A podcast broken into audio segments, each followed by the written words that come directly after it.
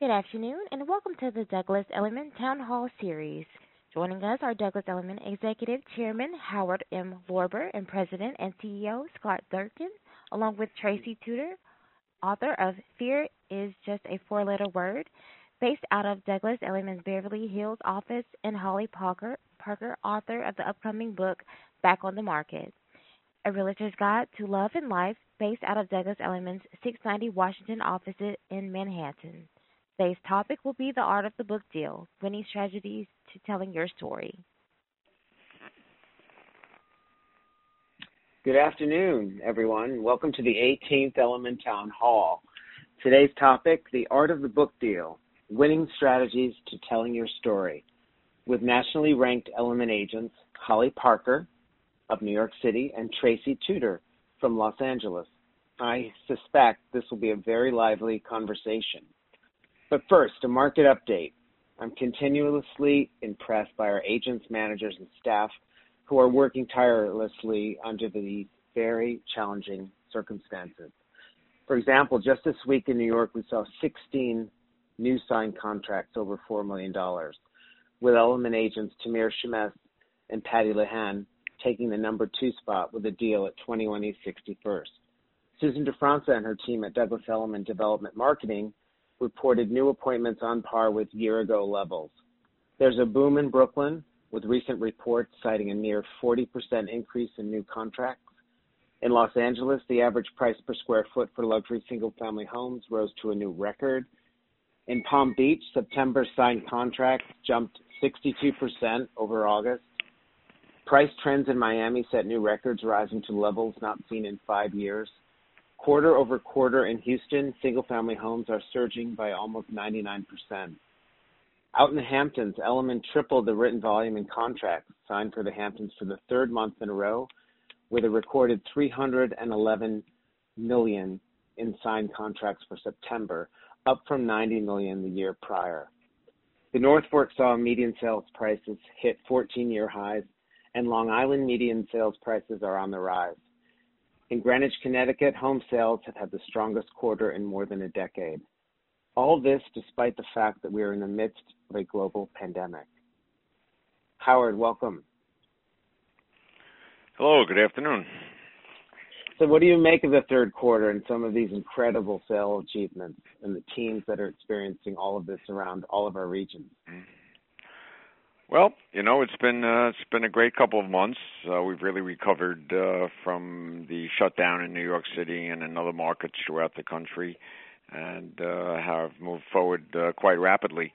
Um, I think it's been it's been a combination of uh, volume increases and price increases in you know most of these markets, and a big trend uh, to uh, suburban living, um, but also having prices down in the city has brought out a lot of buyers that maybe were waiting or couldn't afford before, but now with lower prices in uh, Manhattan and low interest rates, record low interest rates, uh, it's the time to buy, and that's what we're seeing.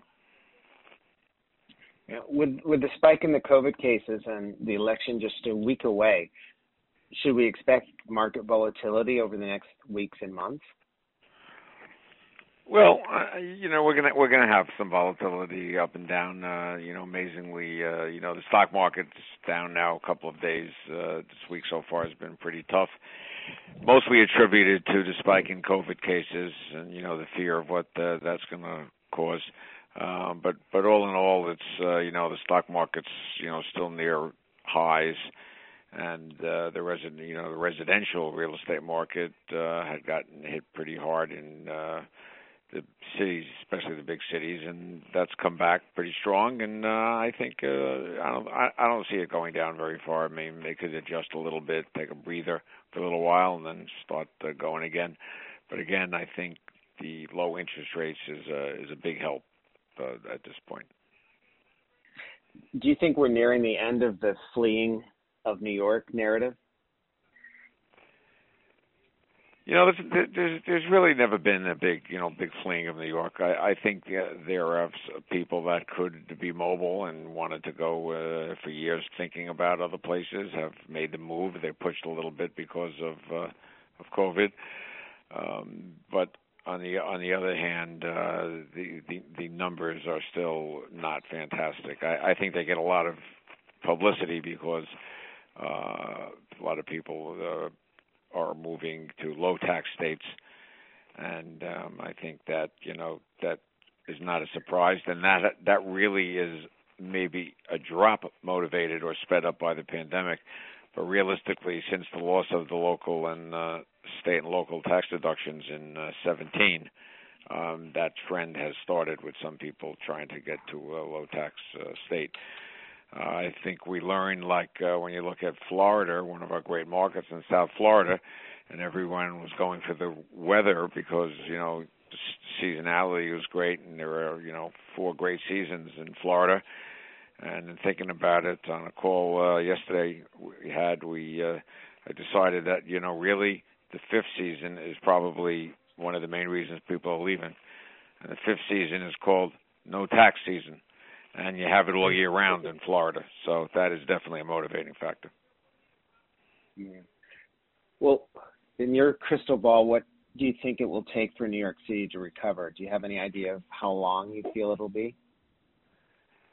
Well, one thing I would say, it will recover. I mean, it has always recovered. Yeah. The uh, the the jobs, the the high paying jobs are in New York City.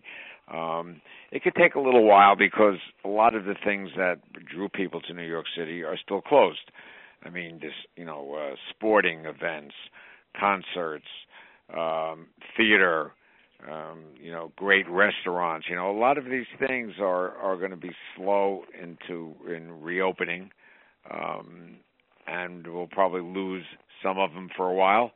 Uh, but I don't think that's going to uh, be too long lasting. It could it could be a year. Um, I, w- I would imagine by uh, by the end of 2021, uh, we should be in pretty good shape going into 2022. Um, it looks like again um, for, at the end by the end of the first quarter, as it relates to vaccines, um, everything that I've seen and heard and believe is that there'll be uh, enough vaccines out for the, the whole population, pretty much of the country, by the end of the first quarter. If it's a little bit late, longer than that, it may be. So I think we just have to maneuver and be careful and uh, stay safe for the next, you know, uh, four, five, six months, and then I think uh, be off and running. And New York always comes back. It always has, and it always will. And do you think once the New York region rebounds, our other regions will? Um, what would you, do you think will happen to the prices in the other regions? I don't think. I don't look. I, I think that, as I've said many times before, the the suburbs around New York City uh, never recovered from the uh, financial crisis of uh, 08, 08, 09. They were down a lot, and they stayed down a lot up until just recently. Now they have recovered, and it, it's showing price increases and volume.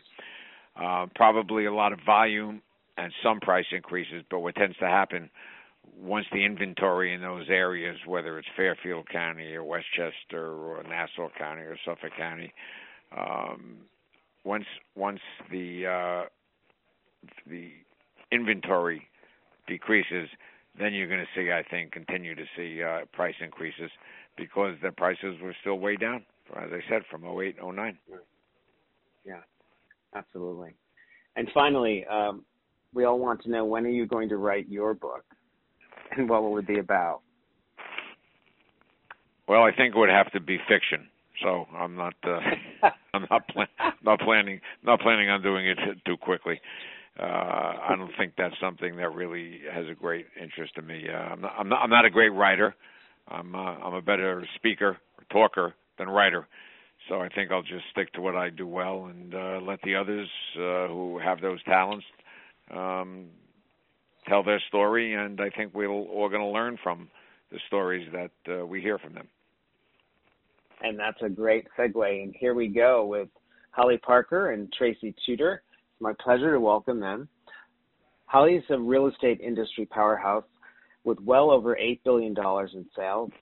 She's set records for some of Manhattan's most expensive properties and has achieved the highest volume in sales for Douglas Elliman New Development, having worked on some of Manhattan's most prestigious projects, including Jean Nouvel's 111th Avenue, 10 Madison Square West, 150 Charles, and most recently, Madison Square Park Tower, Isay Weinfeld Jardim in Chelsea, and 111 West 57th Street on Billionaires Row.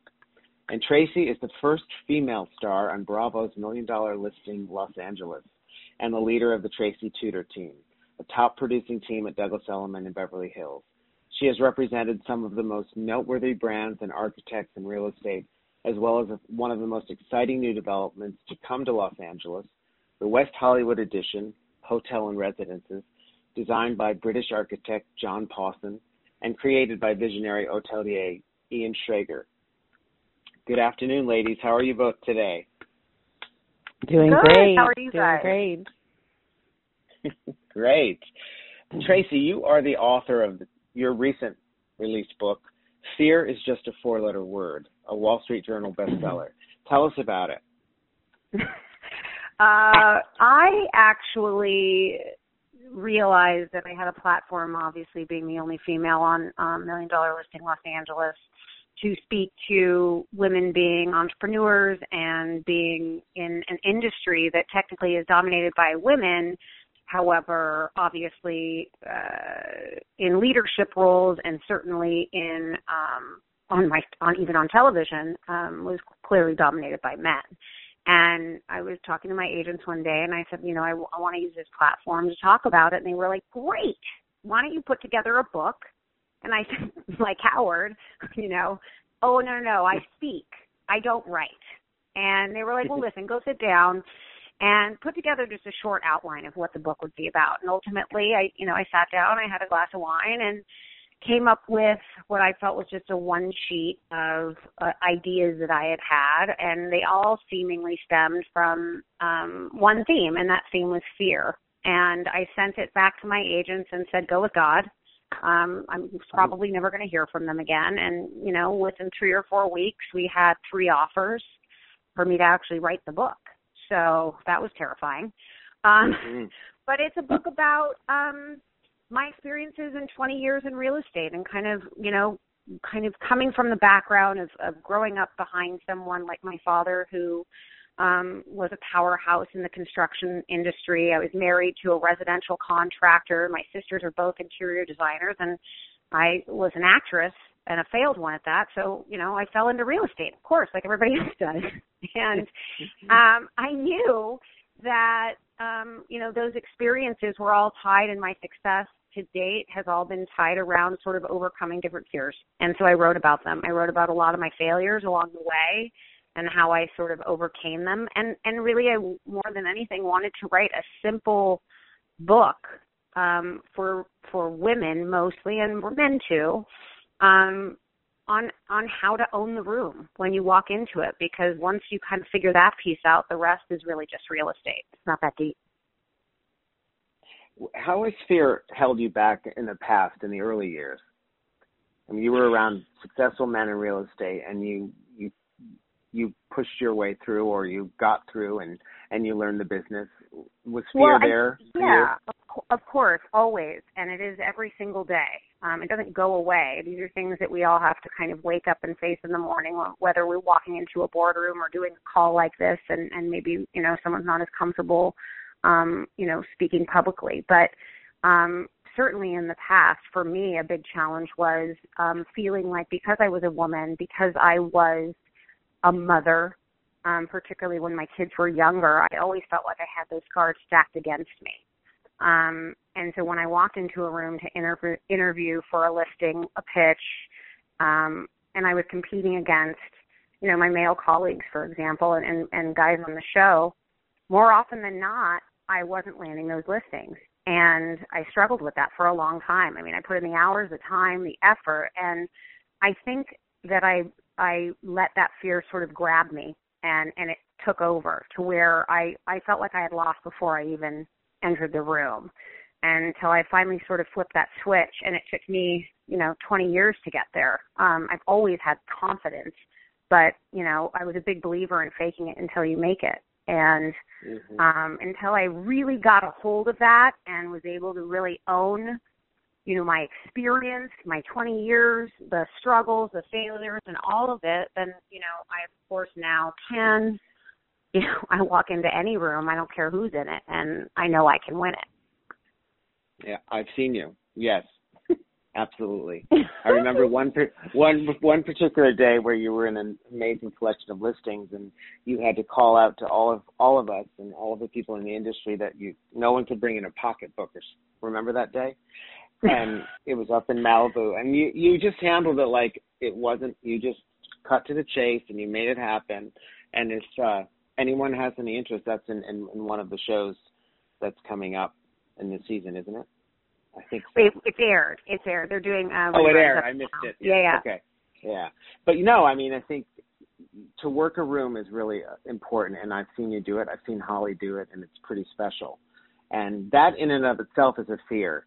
And uh, to walk into the room, I mean, you you have an am- amazing collection of listings, and I think that it's important to know that you you didn't always get those listings and how did you build that up like what what's important for agents to walk through fears to experience this in life and work i mean is it something that you sort of wore or did, did it just happen happen naturally or you had so many no. losses that yeah, I, Yeah. I I think for me I, it was more finally listening to my gut. You know, when you're sitting across from someone and you feel um the attack coming your way, and I think everybody knows what I mean when I say that. You know, whether you're standing across from a Scott Gillen on the Malibu portfolio and he's sort of, you know, uh, bashing you without without really verbally doing it, you have to be able to pivot. You have to be able to react and you have to be able to act in the moment. And I think oftentimes women, the thing that we don't use the most that we happen to own over men is our intuition. And how many times have you guys sat across a room from someone and you're like, they're talking down to me. I'm experiencing it. I can hear it. And here's how I really want to respond, but I'm just shaking my head and I'm looking at them and I'm not doing anything about it. And in my opinion, that's not taking your power or owning your power. Um, and that piece of it for me, listening to your gut, listening to your inner voice, and being able to vocalize it by staring someone in the eye and speaking to them without any uncertainty is sort of, you know, it's like jumping off the the the ledge, not knowing if you're going to land it. But the more often you do it, like any exercise, you become better at it, and then you're able to stand across people like Scott Gillen. And um and no matter what anyone throws at you you have the ability to respond because you begin to learn how to take that that voice and and actually not let it sit on your shoulder and and you know whisper in your ear but actually say it out loud and and nine times out of ten my gut is always right i just never vocalized it enough and then once i started figuring that piece out that was it what are your top tips and one or two that getting over this fear and gaining confidence? Is there something you look in the mirror and you say showtime or is there a moment before you open the door that you, you get ready internally or or physically? Yeah, I mean, I think it's a variety of steps. It's it's one, be prepared. Don't ever go to any meeting not knowing who you're sitting across from. Do your diligence on the people that you're sitting down with. Know where they are in their career. Know who they're married to. Who are they dating? How many kids they have. What charities they're interested in. Because really, at the end of the day, with what we do, it's about human connection. These people have to feel like you're sitting across from them, you're interested in them, because at the end of the day, what everybody really wants is to be friends with or like someone that is like them, um, or Mhm. wants to be like them. They want to connect with someone that gets it and that that that it feels natural. Now, it might not be natural, but that's when you have to be a bit of a chameleon. Once you sort of know, once you do, I just call it your due diligence on a person, and once you're in the room with them, then you have to look at the mood that they're in. Are they agitated? Are they are they calm? Are they disinterested? And you have to be able to are they excited? Then you have to match it. But once you figure out what their mood is, then you can go in for the kill because that's how you're going to connect. lots of listening and lots of, of observing. Yep. Yeah. All right, we'll be back to you shortly. Holly, your first book, Back on the Market, A Realtor's Guide to Love and Life. It's now available available for pre-order and it's out on December 29th. Why did you write the book? Um, first of all, Tracy, the book sounds amazing. I cannot wait to read it. And no, thanks, why Holly. did I write? Send me a copy of yours. I will. We have to exchange. So I wrote this book because like like Tracy, I've been in the industry for 25 years now. And in relating to certain situations, I often use dating as a reference of saying why we can't call this buyer one more time when they've only come to see the property once and they didn't really connect to it. Why are we chasing them? And when I relate it to dating and say, when you go on a date, there wasn't a whole lot of show of interest.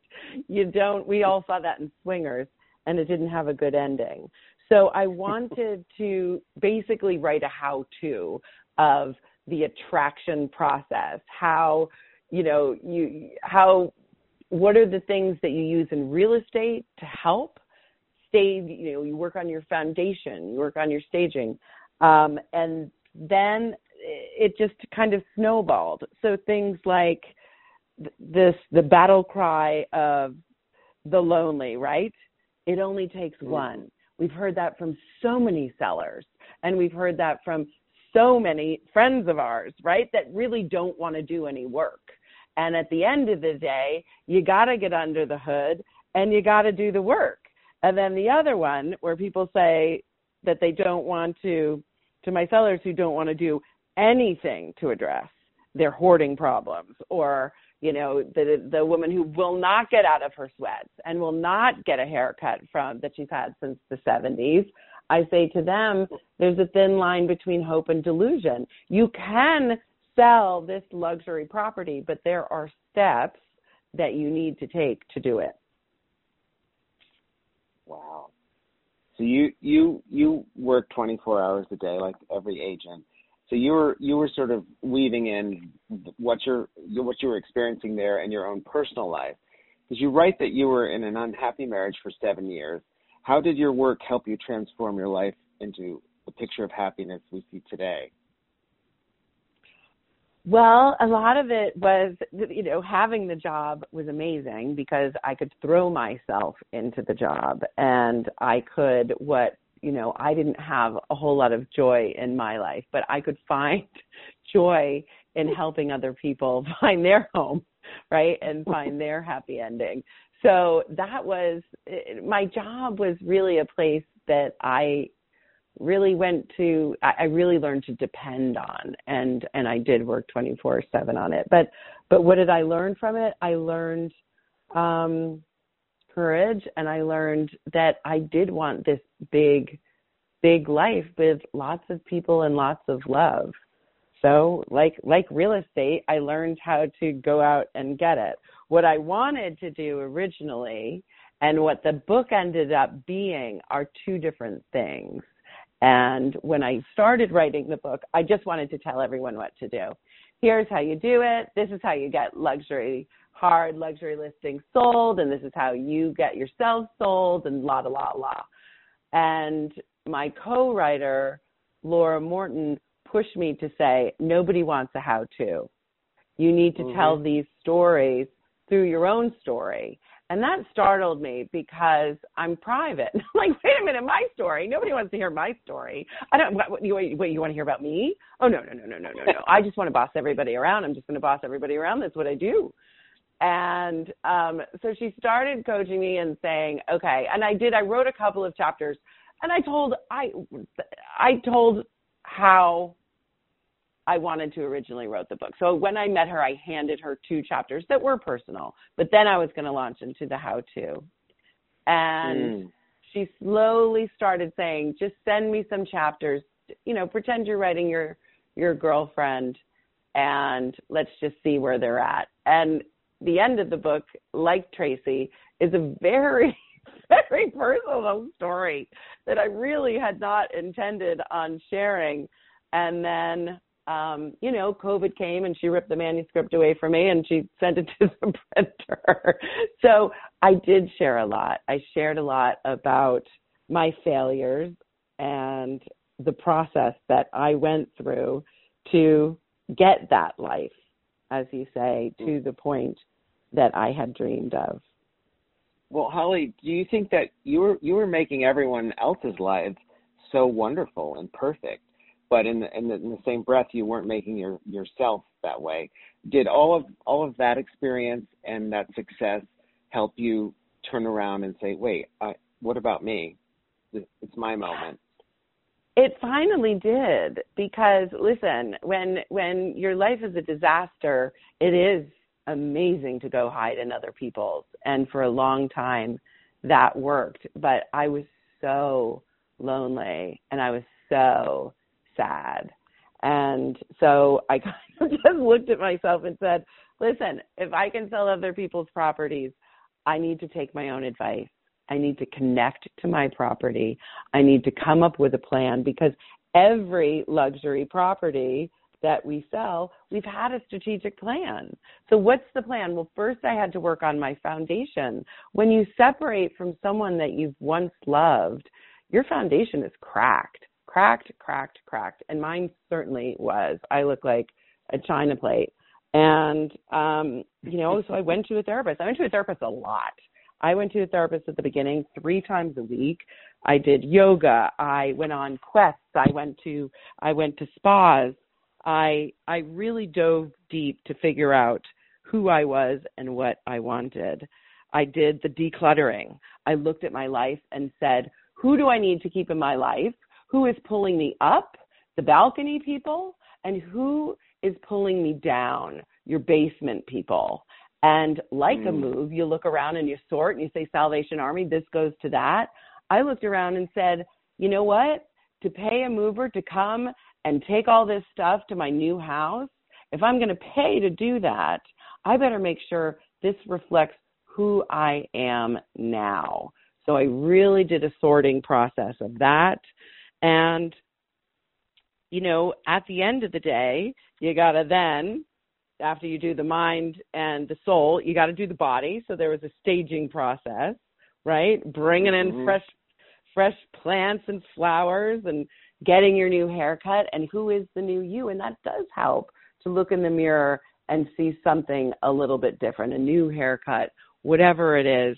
And when you, you know, get that fresh paint on there and you get some new lighting, um, that can drastically change how you feel. I talk about turning lights. Lighting is one of the most important things when showing a property. Please come at 10 past 2 because that is the only time that the sun will actually come through that window. and so I need your appointment to be exactly at that time.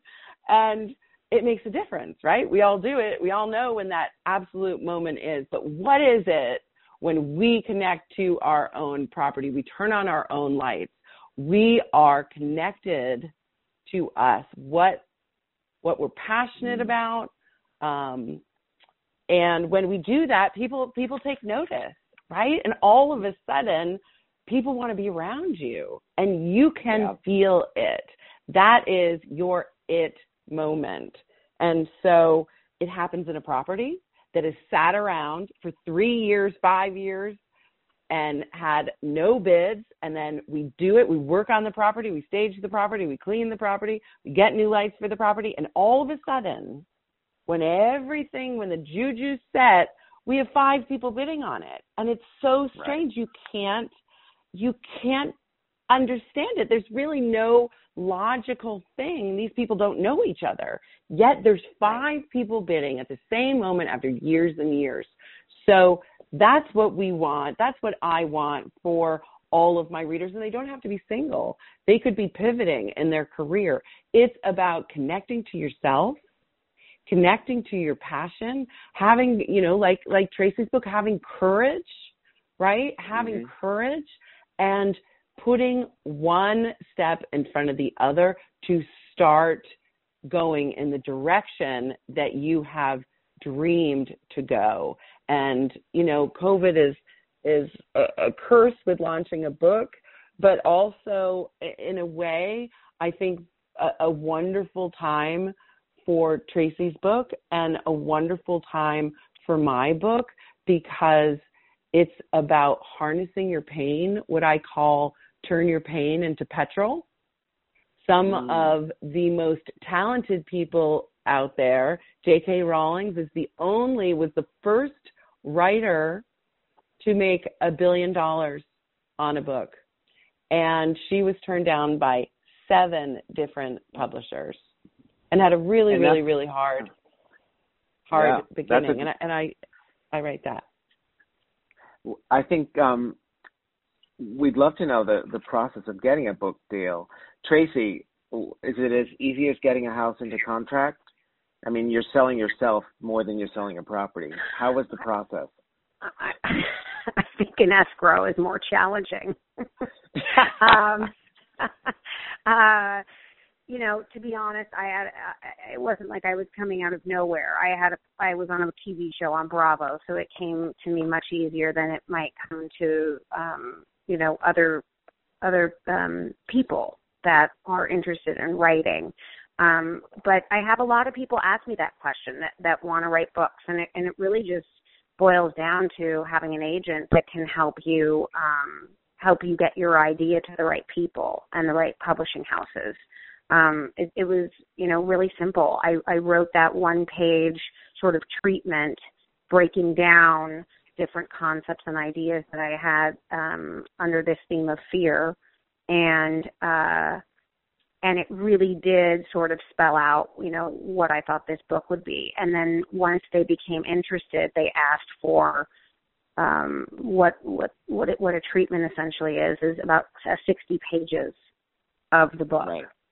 And so I worked with a ghostwriter because yeah, yeah, uh, more than that. Um 60 plus pages. Um so it was really, you know, um a third of my book and um we ended up obviously having more than um that in addition. So I worked with a ghostwriter. Um I was in no no way going to have time to obviously uh run my normal business. Um we had we had wrapped uh I was writing the book during shooting, so it was it felt like a third job to me. Um but you know once I once that process started um and I knew that I had deadlines to meet, I worked backwards from that. But um you know, it was simple it was a simple treatment that I pitched and they bid on it and then once um we were able to put the deal together, then it was about delivering. And then I said, "Oh shit, I actually have to do. I have to do this now." So um, that took about eight months, and Wow. um, to write the book. And then we went through the editing process, um, which was another two months after that of hardcore edits and then that was it. Then it then it was you know let's shoot the cover and let's let's go let's go get this book made so that was that was it. It was really exciting. And you know we started pre pre-orders just like holly's doing now. And anyone who's on the call you guys need to support her with your pre-orders because that's a big piece of of how you get to um the top of the bestseller list. Um and those those um those orders are going to be really important and that's what we had to do and then of course the you know once the book launches it's essentially one week um sometimes less than a week sometimes 5 days of of sales so it's your pre-orders in that first week and then um and then it's out and you just you know keep um keep pushing it Keep pushing it. Holly, and then figure out how you're going to write oh, the sorry. next one Right. And you're already on to that, I'm sure. You have an idea Yeah. for it, I'm sure. Yep. Yeah. Holly, did you go through the same thing? I mean, is it as hard was it as hard as pitching a potential seller? Or was it all was it You just know- talking about yourself that was hard? I I I was put in touch with this person, Jonathan Merkh, um, from Simon and Schuster, and we met at the Ritz on Central Park South, and we went to breakfast, and it was about a three-hour breakfast. Uh, he had been divorced, and he just he just understood my sense of humor, and he was kind of doubled over laughing. The two of us were laughing almost the whole time. And at the end, he's like, "Well, I love it." He's got this Southern guy. He's like, "Well, I love it, and I, I'm, I'm ready to do it." So for me, it wasn't. It was, you know, you had to have your your stories and your pitch. You had to be tight. Um, but I did. I rehearsed it. I had, you know, been like Tracy and did my work and uh, knew exactly what I wanted to share with him. And it was a good selection apparently because he gave me the green light after after our breakfast. So I was delighted. Now the excitement wears off and you're in bed and you're about to try to fall asleep. Do you did you scream like, "Oh my god, I have to write a book"? Or, or were you just, I mean, I I've known you almost 25 years. I, I just can't imagine it was a it was exciting but worrisome, I would think. Oh God! I mean, up until about 48 hours ago, there was always some, and there still is, but there was always something looming. I always had homework because they just, you know, I, I had deadlines that I had to make on these chapters, um, and they knew I was very busy, and they needed things when they needed them, and they always lied about the deadline because they knew I'd always call and say, "I need more time." and they they were like, "We need that you do that," so we built that in. um, but uh, I needed that. You know, I I know myself and know that things come up and work comes up. Uh, so that's what they did, and and we got there. For for me, the process was a year and uh, 10 months. Wow. The whole process, start to finish. Well, Holly, would you take a moment to read us your favorite paragraph? Oh, sure. Sure. So this is right out of uh, the introduction, and right now, if you if you pre-order this, we will email you the entire chapter uh, right away. Great. So when I was when I was a little girl, my father Artie sat me down one day and said it was time to have a talk. No, not that talk. Artie wanted to share his feelings about men. Holly, men basically are basically shit. Women need to stand on their own two feet. If you want something in life, you have to build it. That way a man can't take it all away. Men hide, men hide, cheat, and steal. While not all men are bad, it sure is a lot harder to find a good man than it is to find a good woman. So never think a man is going to give you a life. You need to create your own life. And if by chance a man has given you a life, don't rely on it. He can destroy it in a blink of an eye. Men are dogs. I'm ashamed to be one. I was five years old when my father shared this advice, insight, scary thought, but I've never forgotten it. It's as if he said it to me yesterday, and he would remind me of this viewpoint several times a year so I wouldn't forget to always stand my ground emotionally and financially. I'll stop there. There you Wow. go. My dad's like, oh wow, my men for my men friends are gonna kill me. oh no, we just lost 100 listeners. I'm kidding. I'm kidding. I know, right? Uh, no, it's not a men let's bashing. hear- It's not a men bashing book, so don't worry. I'm I'm sure it isn't. No, it can't be. It's not from you. I was like, no, Uh, that's Tra- mine. I'm just kidding. Tracy, let's hear yours. Uh, I actually, it, this is tough, but I actually am just going to read you the last paragraph because I, it's it's really the end of the book, and I feel like it closes it out the best. Um, onward, as you're learning to trust your gut more and more, and tune into what pulls you away from those instincts, you're going to find so much freedom in your choices. It doesn't mean that fear will go away, but you'll have a better relationship to yourself and life. You'll know better how to pull which parts of you into any situation based on the fight you're taking on or the personality in front of you or whatever the hell it is that you're trying to accomplish. You'll start feeling like there's absolutely no one to blame but yourself. And even that will include compassion because you know you're at least trying. It's the most empowering feeling in the world to know that fear finally isn't running your life, but rather you are. It's what gives you the backbone that only true self-sourced confidence can. Owning your truth, your confidence, and your life will draw people to you. It's such a rare quality, not to blame, not to make excuses, and not to play small, that you'll find people enchanted by your power. Life is full of unknowns. There will be plenty of days that you wake up feeling like shit from having made a bad decision or said the wrong thing. You'll never get it a 100% right. But instead of going into some shame spiral and staying there, you'll be able to leave the past in the past so that you can be accountable to each new day. It'll be the best part of taking on the day and leaving all of the fear of what people think, of not being enough, of where this is all going, of fighting for what you know is right, of failure behind. Instead, keep moving, keep staying true to yourself while you do, and you'll own every room that you're in. That's Ta-da! wonderful. I Yay. love it. So good. yes. Well, you know, thank you both. You know, we're so happy that you're with us at Douglas Elliman, and we're so enormously proud of you and these tremendous accomplishments. Um, Tracy, where can listeners order Fears Just a Four-Letter Word? Everywhere. Um, Everywhere. Amazon, yes, you can get Barnes it on. Amazon, Barnes and Noble, iBooks. Um, it's in stores and online, so you can find it pretty much anywhere at this moment. Okay. And Holly, back on the market, A Realtor's Guide to Love and Life. Same places. You can go to to hollyparker.com and you can go to my Instagram, which is hollyparker underscore NYC. And the first 20 people that follow me and comment will get their very own signed copy. Wow. Thank you, Holly. Okay. Thank you both. Howard, would you please close today's town hall?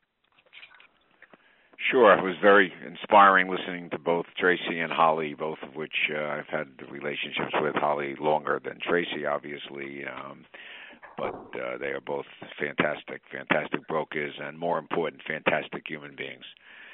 I started, I think, when we had our first uh, town hall meeting. Um, I started, you know, reading quotes at the end, and I, I, want to read one that I read.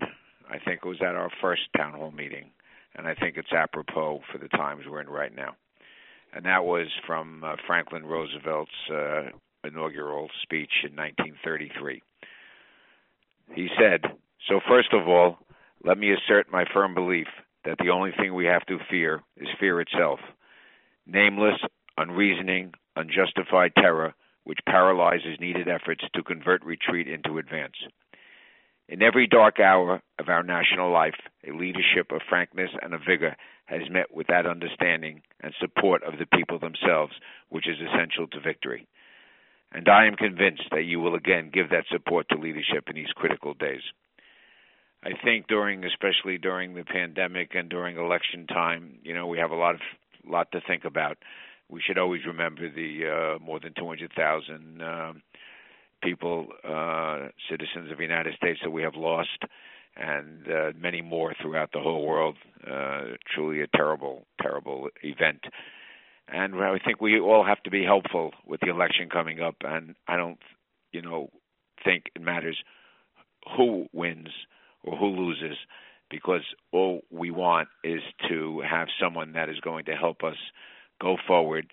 Um, and we should all give support to whoever that person is. And I hope there is, uh, we know pretty quickly, as opposed to having it, you know, drawn out. Uh, I think that'll be best and uh, to heal everyone in this country. So um, I would say all of us have faults. There's only one person we know above that doesn't have faults. So I think during this time we should think about that, and we should all be prepared to support and follow uh, whoever our leader may be. And uh, I'm sure the man above will be watching over all of us. Thank you. Thank you, Howard. Thank you, Howard. Love you. Ladies and gentlemen, this concludes today's conference call. Thank you for participating. You may now disconnect.